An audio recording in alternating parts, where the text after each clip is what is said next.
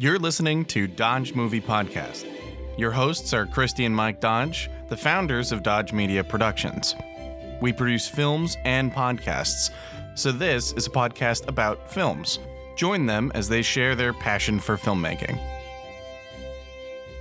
Welcome back, everybody, to the Dodge Movie Podcast. This is episode number 62. We're going to be talking about the film State and Main, a favorite of Michael's as he was preparing to direct his own short film, correct? That is correct. Walt Price is something of a role model.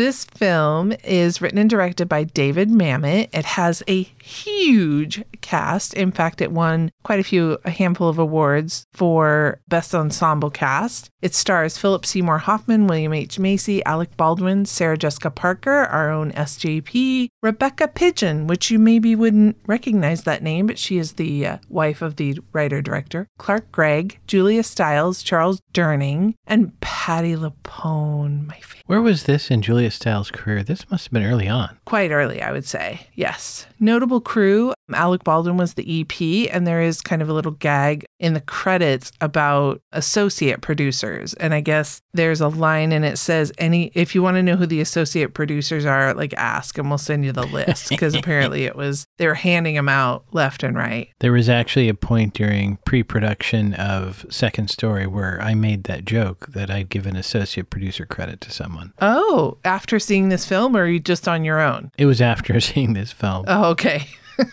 this film came out in, in the year 2000, and its synopsis is a movie crew invades a small town whose residents are all too ready to give up their values for showbiz glitz. And I should make a point to say that all of these synopses for our movies and a lot of the information that I get is from imdb.com, as well as I use rottentomatoes.com, sometimes the wiki of each movie, and oh, I use Box Office Mojo for the numbers, and I use a website called numbers.com, but it's kind of hit and miss. So I believe that IMDb is now part of the Bezos Borg. It is. I remember when it first came out and it was mind blowing. I was like, this is what the internet was made for. yeah. I just want to give credit where credit is due. That is Yeah, I like that. where I find nice um, attribution. all of my information. Let's see. The tagline for this film, or there, there was three that were listed on imdb.com. Lock your windows, hide your daughters, say your prayers. Oh dear. That's scary. This film has some cringe, so there's a cringe warning. Yeah, we can talk about that later. yes, yes. When a film crew came to Waterford, Vermont, they shot first and asked questions later. That's a nice callback we can talk about. Uh huh. And big movie, small town, huge trouble. I don't know. I like that. Yeah. I kind of like, I think the taglines were supposed to be more like phrases, right? Not like a full sentence. Yeah, yeah. That's what the synopsis is for. It's like advertising. So, a little bit of trivia. I was always drawn to the Patti LuPone trivia, uh, and this was once again from IMDb. The Tony Award winning actress Patti LuPone plays acid tongued wife of the mayor George Bailey, portrayed by Charles Durning. And she was quoted as saying, because she had been work, she has worked with Mamet since the 1970s, and she called the picture an affectionate skewering of the movie business. We do this because we love the business, and to see it portrayed in this way is a loving tribute. Then to see the actors who signed on was incredible. That's her quote. Another little bit of trivia that caught my eye was in an interview with the New York Times, the writer director David Mamet said he loves the music business and sometimes it frustrates and enrages me, but also exhilarates me. And I think what this reminded me of is I, sitting in film school, all of us creatives would get into the creative process and we would be frustrated by what quote unquote Hollywood would do or decisions they would make. Or as much as a lot of my classmates loved the Marvel movies, they also were kind of like with a chagrin because you know, they are the only ones getting made, not indie films. And our professors had to remind us that it is show business. Yeah, I think actually uh, we've talked a little bit about this before, but art I think does need some constraints, right? Left to their own devices, directors would make four hour movies, right? right, right. so sometimes it's good to, to have something, and maybe it doesn't have to be the advertising department telling you that it can't be that long, but I think there there can be good that comes out of some constraints, budget constraints, etc. Mhm. And obviously that can be taken to an extreme, but I think this film kind of shows the I don't know if I would necessarily business part, but the the growing pains, the birthing pains of of, of giving birth to this piece of art. hmm Yep. So kick us off, Mike. What's our pickup line? Doc, those pills that you gave me for my back, I'm not sure they work. this was a running gag that did, I don't really felt feel like I got the payoff that I thought it would. Right, the, you mean the doctor who yeah, the doctor of- was seen throughout the film interacting with different townspeople, and they would talk to him about some advice he had given them. And I thought, you know, comedy comes in threes, so I Right. figured the third one would be some big gag. And Well, I like the doctor's line, you should never trust someone who wears a bow tie. and And, they're he like, was Doctor, you're wearing a bow tie. he was wearing a bow Yeah. tie. Yeah. Now, n- we rarely get this, but I actually I did capture the parting shot as I call it, the last line of the film. Yes. And it's can we get a crate of donuts for the Teamsters? Which I actually think is right on brand for this film, right? Yes. Yes. They've wrapped and Walt is rewarding the the cast and crew. Yes. Yes. You uh, often are indebted as the writer director to the people that came to show up because you're passionate about this story and you kind of can't believe why anybody else would be. so I think the, yeah.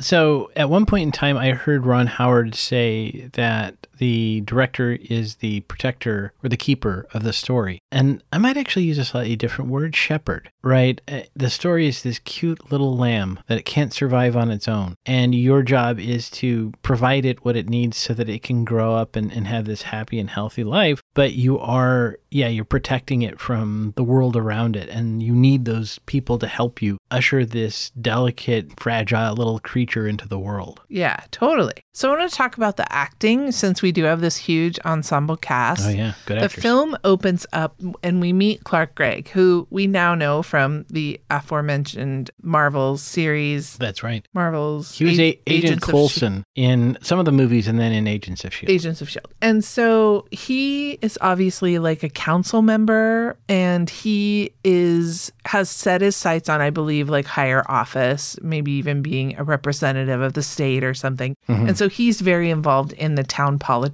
And just the what plays out in that first scene is a lot of exposition that tells us not only kind of who he is and then his girlfriend comes in and so we kind of see and she's portrayed by is it Robin Pidgeon, Rebecca Pidgeon? Yeah, the director's wife. Yeah, I know. I don't want to keep referring to her that way though. And so it just sets up that this is like a quaint little town. And the biggest kind of problem in the town, I believe it was a pothole that they were all kind of fighting over. So that's a great sight gag. hmm I noticed that the pothole affected cars in both lanes.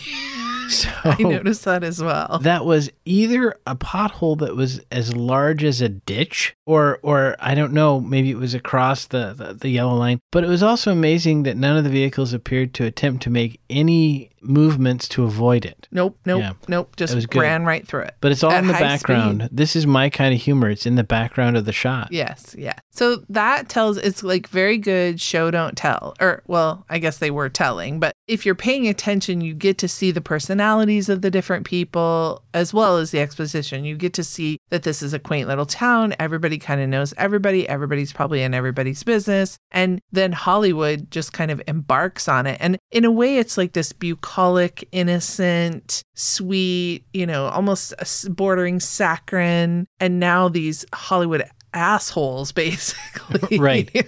are going to show up which brings me to my next point is Alec Baldwin plays an asshole or What? and so he's just this very stereotypical thinks his you know his poop doesn't stink and he um He's a sex addict. Yes, and he's fled a previous set of a small town where he took advantage of. A, I mean, this is where it gets cringe because I Right. believe So early on, Walt Price, the director, is talking to what I have determined is the lo- the line producer, and he says we can't ever go back to New Hampshire, Right. which is where they were, and they had built the set. So they used all of their budget to build the set, and the film is called The Old Mill, and this is the Old Mill set. I mean, this is it. This is what the whole film is about, and they have to leave it behind because of Bob, played by Alec Baldwin, Bob's misdeeds in that town. And as the film goes on, I don't know if they ever directly say it, but it becomes obvious that they had to leave New Hampshire for the same reason that he got into trouble with Julia Stiles' character in this little town. Right. It's so it's yeah. Okay, so moving on. And then so then we have Philip Seymour Hoffman, who is the writer of the f- of the script, The Old Mill, and there's a point when he just becomes disillusioned cuz it's almost like even though you can tell he's been around these people, it's the moment that he realizes that he's completely sold out, that Hollywood is taken over his film, home and the core of his film and what he loves about or his script has just been I, don't want to keep using the word taken or stolen, but it's no longer his. To me, that that's when they get to the town and there's no old mill remaining. Uh-huh. The other old mill had burnt down. And Walt Price, the director, says to him, Does it have to be an old mill? Right. And the title of the film is The Old Mill. Yeah. Right. And so you can see, yeah, Philip Seymour Hoffman did a great job on, uh, on the acting. You can just see his hope crushed. Oh, I mean, I, I turn to you because you know hindsight. We now know that that he he's passed, and I just thought, oh my God, this is why he killed himself because he. I mean, he is a great actor. He is portraying just the sorrow and the just like stolen wind out of his sails. Right, right. He crumples. Yeah. Yeah. Yeah. Yeah, Yeah. really I get good. that. Which is, by the way, why I'm not sure how I could do to have someone else make my film. If I wrote it and someone else made it, Yeah. I just I, I could imagine that would feel like a kick in the plums. And we know from our obsession with the filmmaking process is generally the writer's not allowed on set, probably for this very reason, because you have some writers who would raise holy hell if you started changing very vital parts of their movie or their script. Which I suppose if you don't want your, your script changed, you have to be the director, right? Exactly. You have to be a writer director. Exactly. Is there any other acting that stood out to you? Well, there's quite a bit of interesting portrayal there. I would love to say that it was entirely acting. I just don't know the actors very well. I think both Alec Baldwin and Sarah Jessica Parker epitomize their kind of caricatures of the leading man and the leading woman very, very well. And you see her kind of with her histrionics and her attempts to manipulate the writer to get certain things into the screen. And then him with basically his philandering throughout the entire cast, crew, town, state, right? Um, you know, again, I, I think they did a very good job. In particular, Alec Baldwin is so charming, right? Yes. And it was believable that he would basically be able to continue getting away with this. But there's an actor, I, I hope I don't get his name wrong, David Paymer, who plays the the producer. And he's kind of the bad cop to Walt Price's good cop. Right. And I think both of those, William H. Macy and that actor, did their roles just spot on, pitch perfect. Now, obviously, they've worked in the industry, so they had a lot of material to draw from, but I felt like they really landed that. I loved how William H. Macy had this long suffering kind of hangdog look of the director who's, he is going to make this film, right? Come hell or high water. Right. And just what does it take to get that next shot? And that's why I love that pillow, by the way. It's just awesome What pillow? his pillow that says shoot first, ask questions afterward. Right. Because that's his approach, right? Just get the next shot. Yeah, you hadn't mentioned it, so I wanted you to. Oh, thanks. Doing the listeners a favor. Yeah, they're like, what pillow? Thank you for asking, Christi. So, under my cinematography tag on my notes, I have archery indoors. When they walk into the, I've never This is incredible. this seems dangerous. In the I think it is. like old inn that they're all staying in, somebody, uh, I think it's is it Walt, walks over, gets a Mhm. bow, gets an arrow, and just shoots out out, out of screen, out of out of Right. uh, range. So I have no idea where this arrow went. But then we see that over on the wall near the what's it called, the checkout where you check in, you know, the counter. the front desk, Yeah, yes, call it. yes, the front desk. That's where the target is. Like this seems very dangerous. And there are holes in the wall around the Around target. it. Yeah, I saw that too. yeah. So that was really, in my opinion, quite a non sequitur. I'm not sure where that came from, but it was fun. yeah, let's see. And then I love the cinematographer with the lens around his neck and he's oh, wearing Oh, like the the, black jacket and I believe he's wearing even like a beret or something. Like he just looks Well- he's got kind of he looks like Mitch Miller for anybody over the age of I think he went 50. Australian cowboy, if I recall correctly. He had a duster, and I think he had like a black man from Snowy River kind of hat on. Oh, okay. I guess we But were he had watching boots two as different well. movies. Okay, so one of us misremembered this. I think we watched the same film. I'm pretty sure. And then I wrote down, and I need to be more descriptive in my notes because we watched these like about two weeks before we record them. So my memory is failing me. That I said, you get the script supervisor award. There was something that you recognized. Oh, I know exactly what it is. Okay. So the central kind of setup for this film is that they have to move locations and they have to go to a new town. And there's a scene where Philip Seymour Hoffman slams a dog-eared old copy of the script up on the window in his first day in the town, and it has the new town's name on the front page of the script, and it would be the old town's name. Right. There actually is maybe that that is the scene in the trivia. There's something about the script, and they said it's the actual script. That would They- make sense to Yeah. me. So okay. Is there anything about the cinematography of this film that you enjoyed? First of all, Oliver Stapleton is a cinematographer, so shout out to him. He has a bunch of work, but including, I think he wrote some stuff for IMDb, if I recall correctly, to circle back around to our earlier conversation. There's a really interesting shot where when Carla is first alone with Bob, the window light makes a stripe that just goes right across her eyes, almost like a domino mask. It was an interesting You effect. love it when that happens. I do.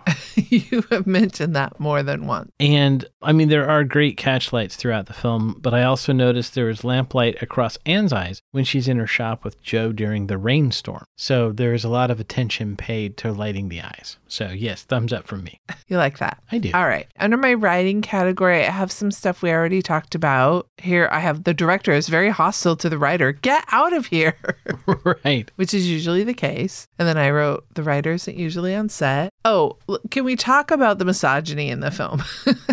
Sure, that's one of the things we could talk about. Absolutely. I put that, by the way, there are several entries in the could not be made today category, I think, related to this misogyny. so I have in quotes, catch the broad at the airport. Right. Um, William H. Macy uses that term. Does he use it for all women or just Sarah Jessica Parker's character? Just Sarah Jessica Parker's character. He refers to her as the broad or Right. that broad. Uh huh. Yeah. He also uses a phrase never heard before or since, like dikes and dogs. And I don't think he was talking about water r- restraining earthenwork. Right. And Marty calls her a bimbo and babe. So it's not just William H. Macy that No. kind of treats. No, a- and there's some other stuff that's a little also sketchy. Doug calls somebody a Heb, which is you know short for Hebrew. It's a Jewish which slur. not And then term Walt says, and again, I I gotta think this is common in Hollywood that Mamet didn't put this in here just out of nowhere, but he refers to something as faggy without being homosexual. Yeah. And in 2000, Not I'm cool. surprised that that, that We line was in there. they weren't woke yet. Well, 2000, oh, okay, so- maybe not. I know. Um, I know it's disappointing. Now, in, I think it's realistic, but it's kind of rough to watch. In It that is. It is now to watch. You're you're Yeah. totally right. I cringed when he said that because But I, and this is a great question: is to what degree have movie sets changed? Hopefully, a lot, but maybe not as much as we would think. I, I would hope that they have. I mean, I would love to be, but I just don't know if I'm being naive to say, yeah, I think they definitely have. Right. So, under costuming, though, I love and I want a t shirt that says, and it was a crew member, a couple crew members that were Yeah, wearing two it. of. Does it have to be an old mill? Oh, that's so great. And it was it was so like meta, but that is something that the crew would do. And I've heard of different crews kind of oh, because what was it? Were we watching a movie? Or no, maybe I was just reading the trivia. There was this scene like 181. Oh no, I think it was in the Shonda Rhimes book I was reading. Anyway, it was like crew members made t-shirts that said I survived scene 18 or Right.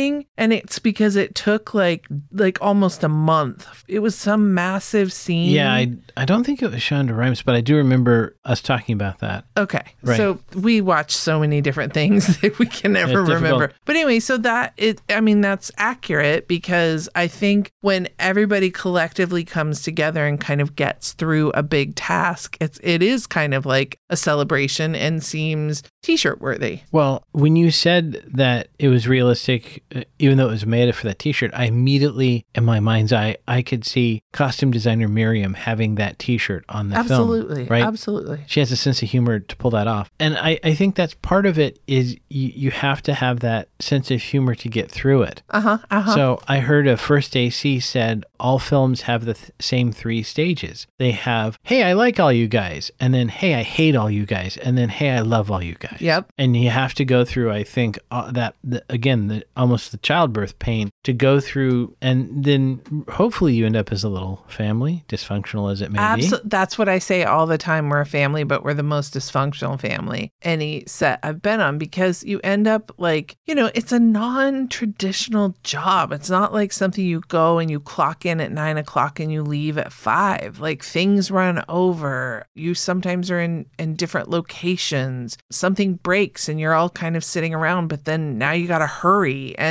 so it's just this, and there's so many moving parts and it's, it's a wild ride. But yeah, but then you, you love it. Like, like he said, it makes me angry. What did he say? It enrages me, it excites me, and it thrills, you know, I mean, just that is it's so true. So let's see. Do you have anything else about the film that you want to talk about? Because there's one little thing I want to talk about before we go into our little segments that we do. Well, one of the reasons I love this film is the Walt Price character. And he has a great line in here, one of my favorite all time movie lines. It's not a lie, it's a gift for fiction. And you watch him, he delivers that as part of, he is just tap dancing and spin doctoring and trying to get things done. But the reason that he doesn't come across to me as a manipulative evil character is because he just wants the film to be made. So maybe that's, you know, a gray area, but to me, it seems he's ultimately a likable character because his motives are pure. He's just trying to get you through whatever it is, the problem, to get to the next thing. And they show him, you know, he's reviewing costume, which is apparently not not particularly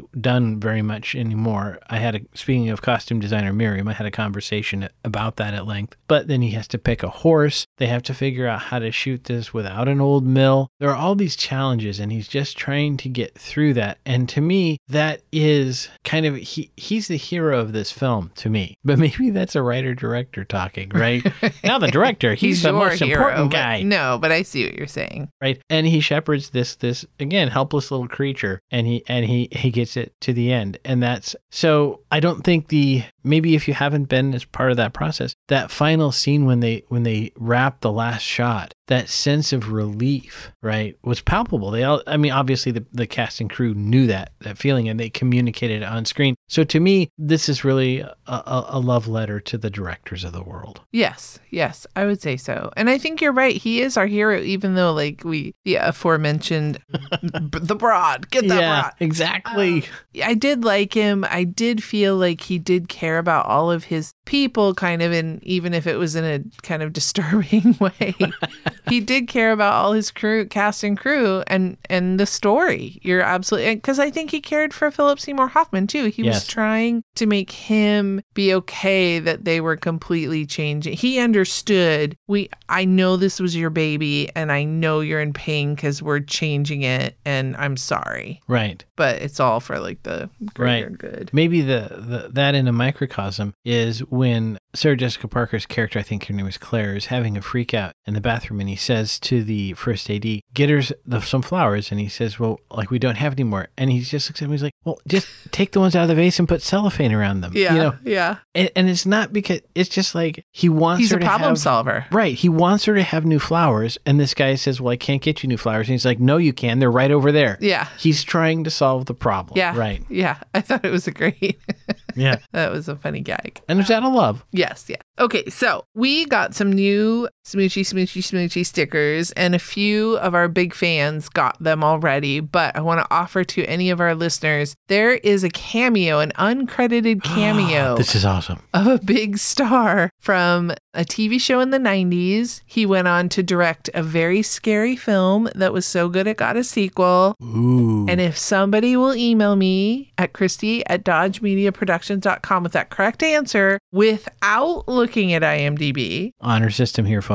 I will send you a smoochy, smoochy, smoochy sticker. And you'll get a virtual high five Absolutely. Unless you show up in person, then I'll high five you in person. There you go. So that the the gauntlet has been dropped. It's not a huge gauntlet, but there you go. Did we have any head trauma? Well, we had implied head trauma when Bob crashes the station wagon whilst drunk. Oh, yes. With. Julia Stiles in it with him, they both appear to take knocks to the head. They have visible damage to their forehead. Yes, yes, I would I would agree. That is not implied, but I mean I, I know I see what you're saying. Like we didn't see it on camera, but the results were seen later. Right. And it's amazing that there would be a stunt that much in a Mamet film, right? You don't really think of him as like Michael Bay with lots of stuff, but they actually did. They flipped that car.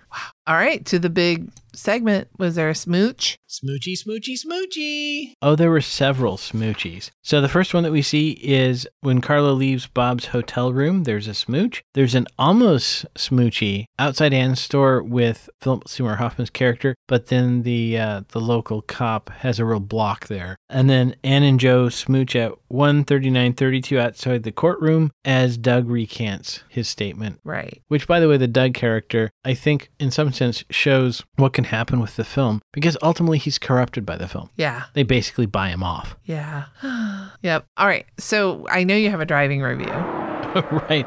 Well, there's not a whole lot of driving and reviewing here, but there's a very important one, kids. Don't drink and drive, even in a 1988 Mercury Grand Marquis station wagon, but especially not with an underage girl as a passenger. Right. That's just much, much worse. Yes. and wear your seatbelt. Wear your seatbelt. Don't drink and drive. Also, go ahead and swerve around potholes, folks. You know, the steering wheel is a great a great tool. Just go ahead and give it a swirl because you can actually you can pop pop the bead off of your your tire there and now you'd have a bigger problem. So don't drive through the pothole. Drive around the pothole. Around the pothole. And city workers, please fix the potholes. Yes, you can't always re- rely on people like Ron Swanson to fill it for you. So let's go ahead and get that done, city. Right. All right. So we go to the numbers. Let's go to the numbers. Okay. Let's see. Like I said, this is came out in the year 2000. It got a 6.7 out of 10 on IMDb. I did not look up the Rotten Tomatoes. I had I could not find the budget for this one, but it domestically made just shy of 7 million and and worldwide it all, it made 9 million. So, I don't know, depending the the cast is where you're going to spend a ton of money. So I Right. I have no idea. So credit to Mamet, he didn't actually have to build an old mill, so all that money could go go into the actors. Yeah,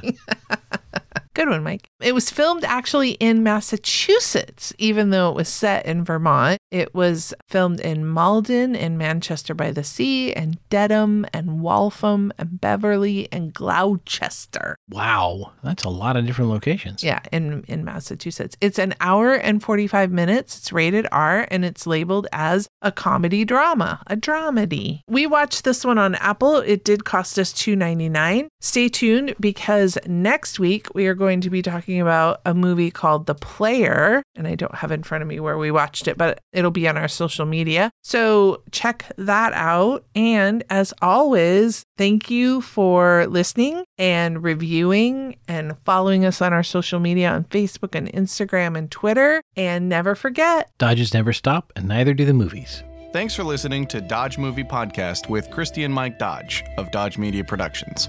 To find out more about this podcast and what we do, go to dodgemediaproductions.com.